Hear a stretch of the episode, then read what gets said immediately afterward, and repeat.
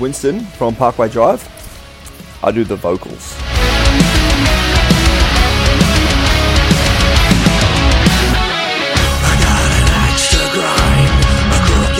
Pretty damn excited.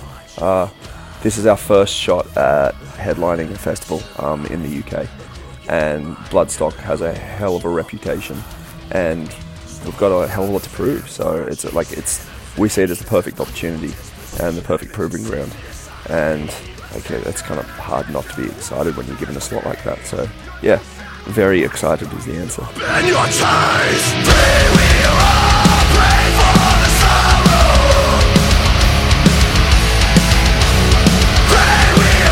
We'll be bringing full production. At this point in time, like Parkway brings production. Like we've, we've been trying to get to the point where it's like it's all or nothing. Like this is part of who we are, and we want to give people a show that's like that's worth their time, and we want to give like Bloodstock a show that's worthy of that slot, and that's 100% what we like intend doing. So, yeah, we're gonna be bringing it.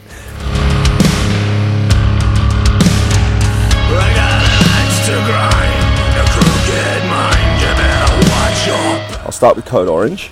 Um, I think they're pretty much like at, at the forefront of uncompromising heavy music, music at the moment, and not just like it being uncompromising, but also being interesting.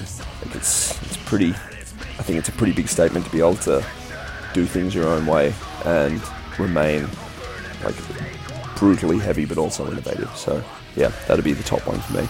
Um, Sabaton I've heard so much about and I'd be really interested in seeing, but I've got a feeling I'm like I'm going to say Sabaton knowing I'm going to miss them because they're another headliner, which sucks. But I would have been really been pumped to see that. I hear there's going to be like um, an actual tank on the stage.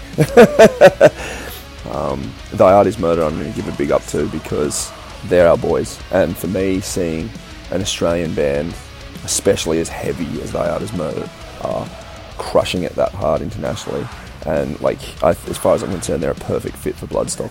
So I'd, I'd love to see them level the place. So that's my three.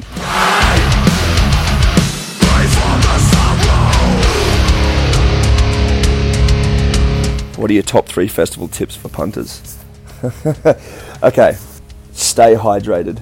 Whatever that means, um, whether it's beer or some other kind of liquid water you're going to have to be drinking at some point in time. If you're drinking beer, make sure you drink some water as well because as much as you'd love to have a really, really good time, you still want to be awake when the headliners are playing rather than face down in the mud. so that's, that's I guess, probably the top tip. Um, the other one would probably be, I'd say, hit the pit at some point in time. You got to, like, if you go to a festival, as far as I'm concerned, you can watch any old gig on YouTube festival's a completely different experience and get involved. Um, and the other one would be enjoy the atmosphere. A festival atmosphere is a unique thing, and Bloodstock's renowned for having one of the best like festival sites and atmospheres going. So, yeah, my tips.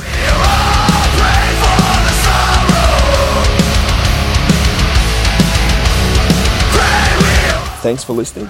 This is Winston from Parkway, and we're going to see you at Bloodstock. And you damn sure going to be seeing us. we're psyched. Thanks for having us.